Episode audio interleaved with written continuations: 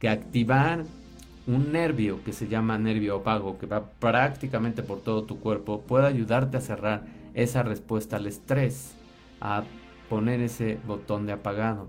Y empecemos realmente a, a, definir qué es este nervio vago. Pues resulta que es uno de los nervios más largos e influyentes de todo tu cuerpo porque viaja a través de todo el cuerpo, viaja desde la parte superior del cráneo, detrás de las orejas y todo el camino a través de la eh, parte delantera del pecho hacia el abdomen y ayuda a nuestro cerebro a comunicarse con nuestros órganos, como el corazón, los pulmones y con otros sistemas que incluyen el tracto digestivo.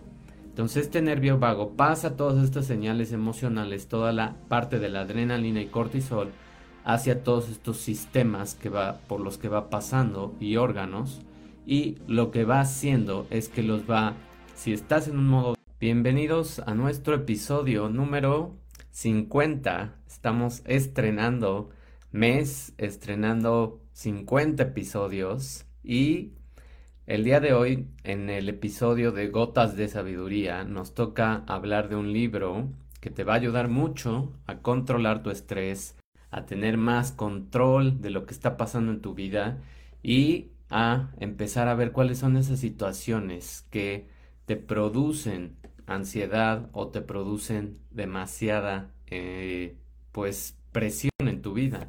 Eso es lo que vamos a ver el día de hoy. Vamos a ir viendo que realmente el estrés es necesario y hay un cierto tipo de estrés que todo el tiempo tenemos que tener en nuestra vida para realmente hacer las cosas y no nada más estar pues em, esperando que las cosas lleguen a nosotros. Entonces, el libro se llama The Stress Code y el autor es Richard Sutton y vamos a hablar de cómo quieres transformar tu estrés en energía. Realmente esa es la pregunta. Tiene que empezar con querer hacer las cosas, si no, la verdad es que por eso muchas personas se quedan atrapadas en estos ciclos porque realmente no quieren hacer nada. Quieren que las cosas les caigan pues muy fácil, que sean instantáneas, que alguien venga y se las arregle, etcétera. Entonces, siempre hay excusas, siempre hay pretextos y por supuesto, el problema de todo eso es que hacen responsable a otras personas y no se hacen responsables ellas. Entonces, la palabra estrés, ¿de dónde viene? Vamos a empezar por ahí. Proviene de las raíces latinas o de las palabras latinas strictus, que significa estar apretado, estar, que, que es muy estrecho el espacio.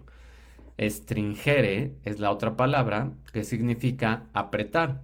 Entonces, por lo tanto, cada vez que sientes estrés, eso es lo que estás sintiendo en tu vida, que se está compactando el espacio, que no tienes tiempo, que no, eh, no sabes por dónde empezar a resolver las cosas o simplemente acumulaste una pila de eh, eventos por no hacer las cosas planeadamente o en etapas y eso es lo que está pasando en tu vida y se debe a las condiciones que tú desarrollaste y que están cerrando cada vez más tu percepción de que hay espacio y de que hay una libertad.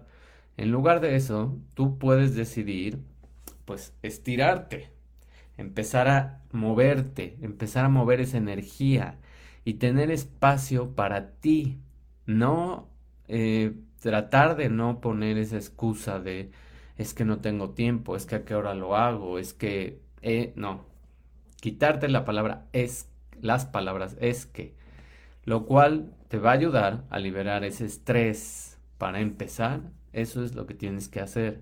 Y todos hemos escuchado estas advertencias de diferentes fuentes, de diferentes libros, podcasts, lo que tú quieras, programas, etcétera, donde nuestras vidas son demasiado ocupadas y cada vez nos generan más y más y más estrés y nos meten en esta espiral donde las cosas parecen no tener una solución.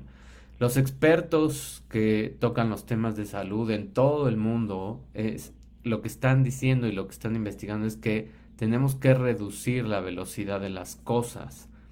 Realmente hemos sido programados para vivir en este modo de acción todo el tiempo, de estar moviéndonos a ciertos ritmos que muchas veces no son los nuestros y estar eh, constantemente siendo pues juzgados por lo que hacemos o lo que no hacemos, por el éxito, por eh, lo que ganas, por lo que tienes, etc.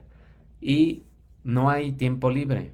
Entonces, ¿cómo vas a tener un equilibrio entre el trabajo y tu vida personal si no tienes tiempo libre, si no programas tiempo libre? Porque por ahí empieza. Hay que programar el tiempo libre.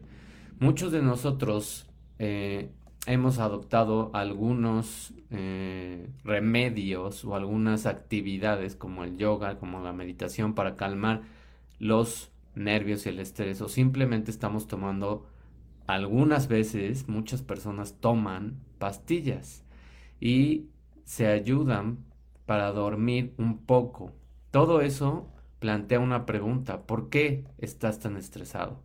¿Qué es lo que te está estresando? Primero, baja esa pregunta en papel y escribe qué es lo que te está estresando, porque cuando lo veas, tal vez escrito, pierda esa carga emocional.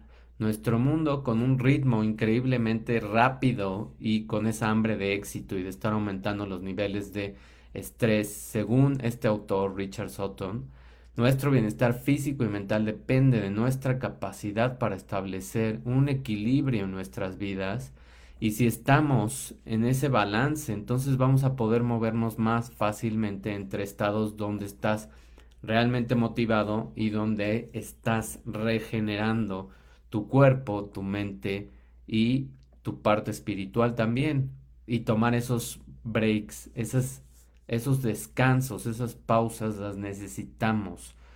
Tu cuerpo las necesita, tu mente las necesita, tu parte espiritual las necesita.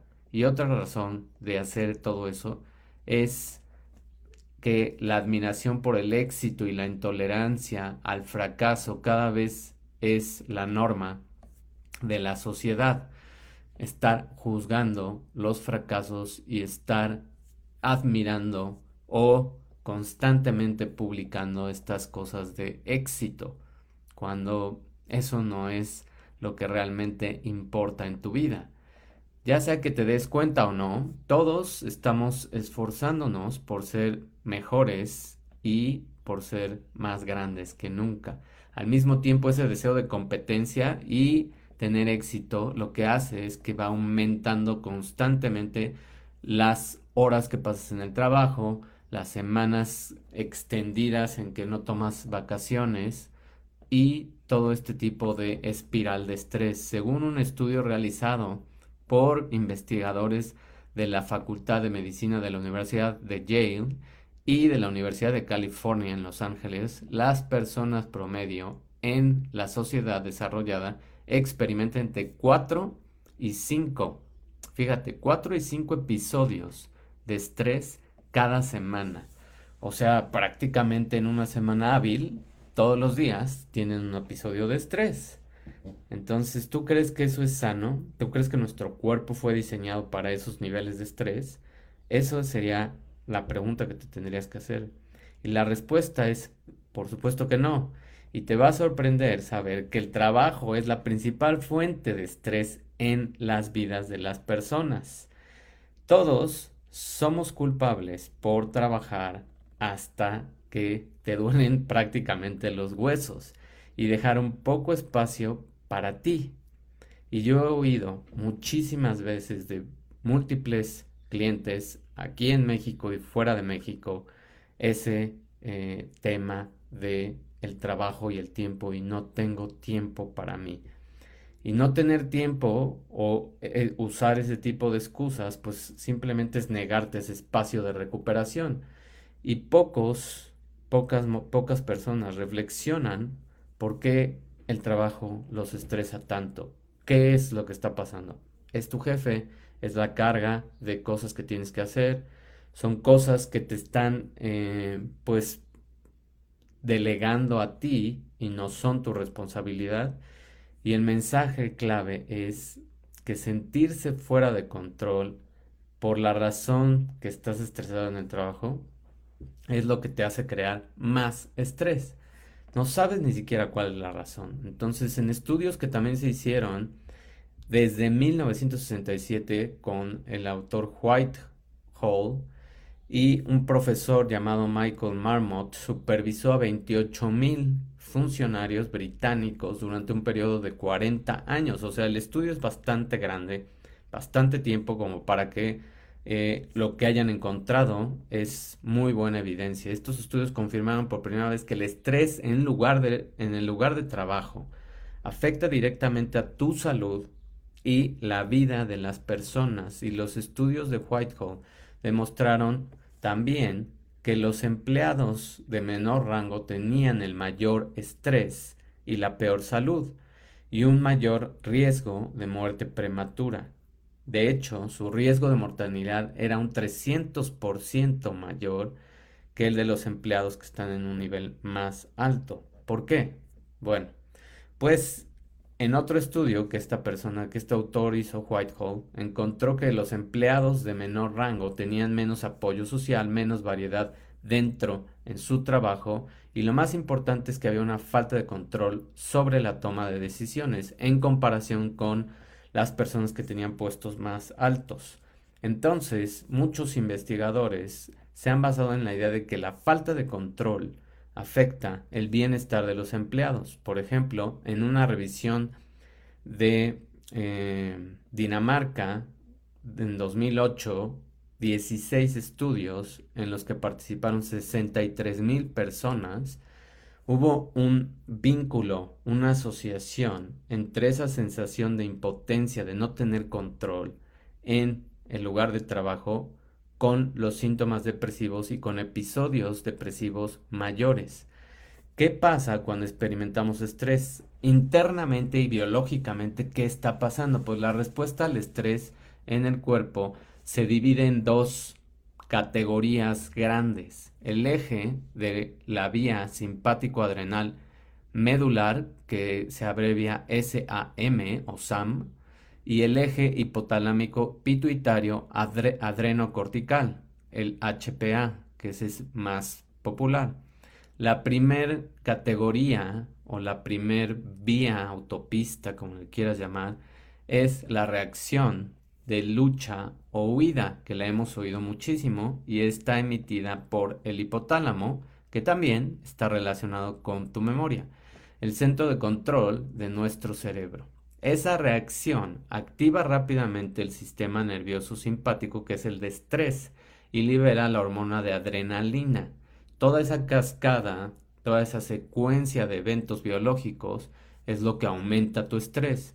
Ahora, ¿qué pasa en tu cuerpo cuando se libera esta adrenalina? Pues se eleva la frecuencia cardíaca, mejora la circulación a tu cerebro y a las extremidades porque tienes que reaccionar porque estás enfrentándote a una amenaza, liberas energía al torrente sanguíneo y pones en marcha el sistema inmunitario para protegerte de una infección. También aumenta tu sentido de olfato y mejoras tu vista, porque estás en un modo de reaccionar hacia alguna amenaza.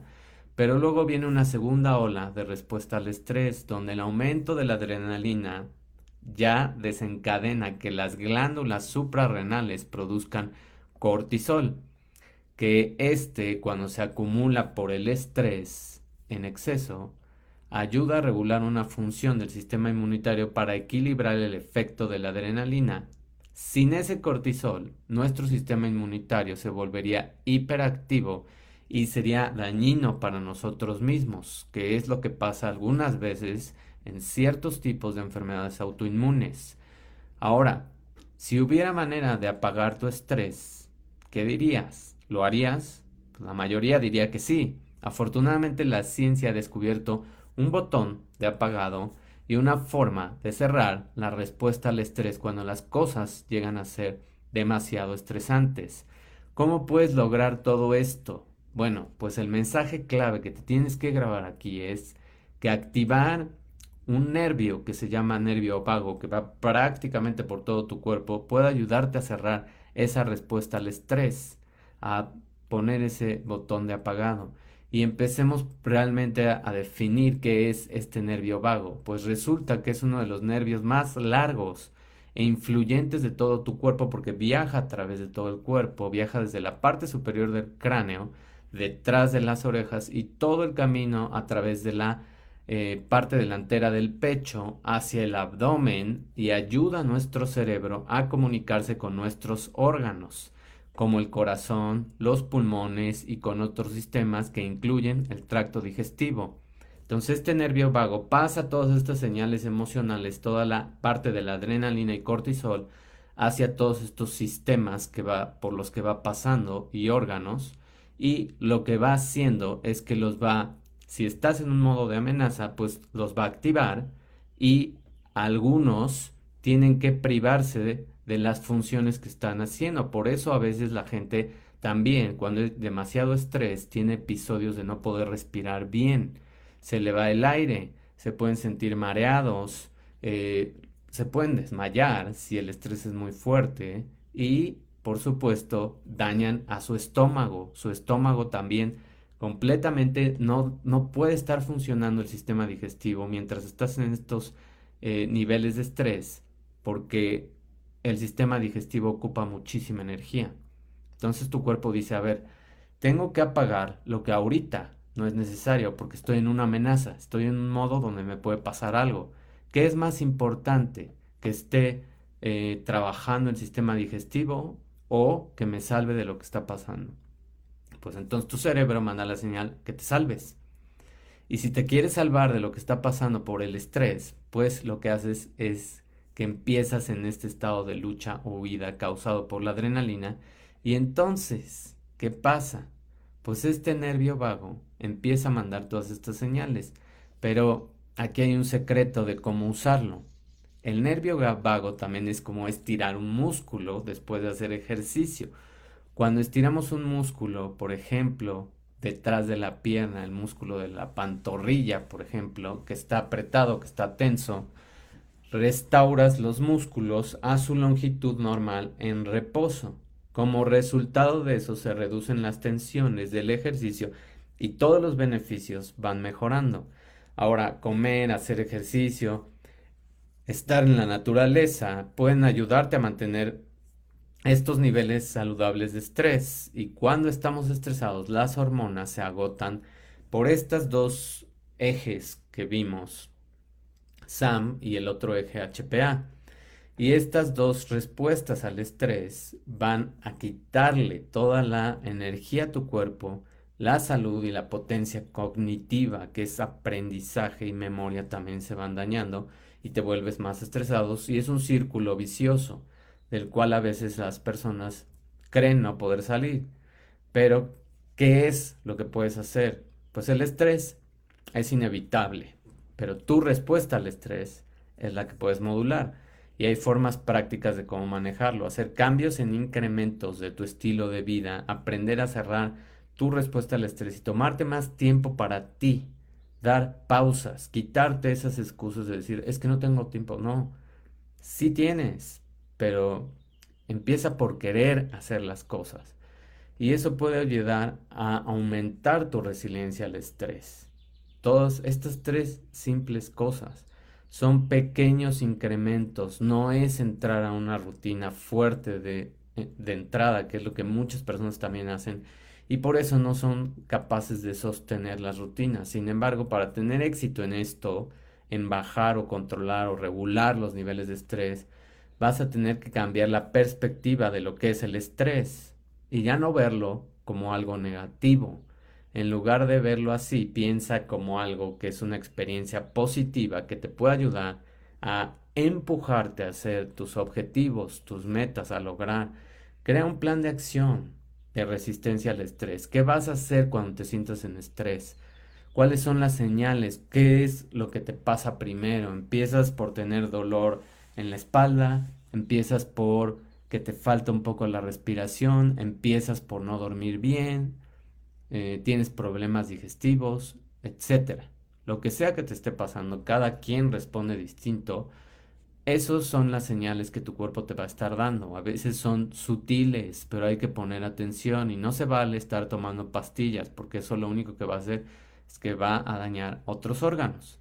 Hacer grandes cambios en la vida es lo que te abruma, entonces mejor haz un plan donde sean pasos pequeños y donde sean medidas, donde digas, a ver, cada vez que me llegue esta señal de que ya estoy en estrés crónico, entonces voy a empezar a delegar, a pedir más tiempo, a decir, sabes que no puedo entregar este, este mm, proyecto en particular en este día, dame un día más, dame dos días más y tómate un tiempo para ti. Trata de salir eh, a la naturaleza, trata de hacer algo de ejercicio, aunque no tengas las ganas, fórzate un poquito a hacer ese ejercicio, porque al final, aunque te canse el ejercicio, es una manera de liberar estrés y recordarte que un paseo tan simple en la naturaleza de 20 minutos o cocinar algo que te guste o escuchar o ver algo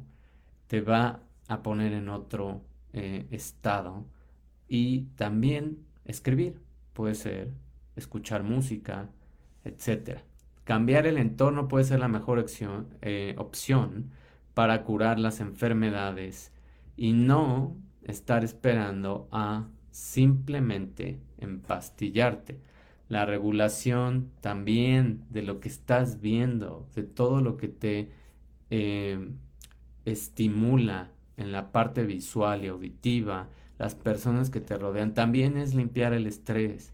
También a veces hay que alejarse de las noticias, hay que alejarse de ciertas personas que nos estresan, hay que alejarse de comida que sabemos que al principio sabe muy bien y después viene el pago o la cuota por haber comido ese tipo de comida.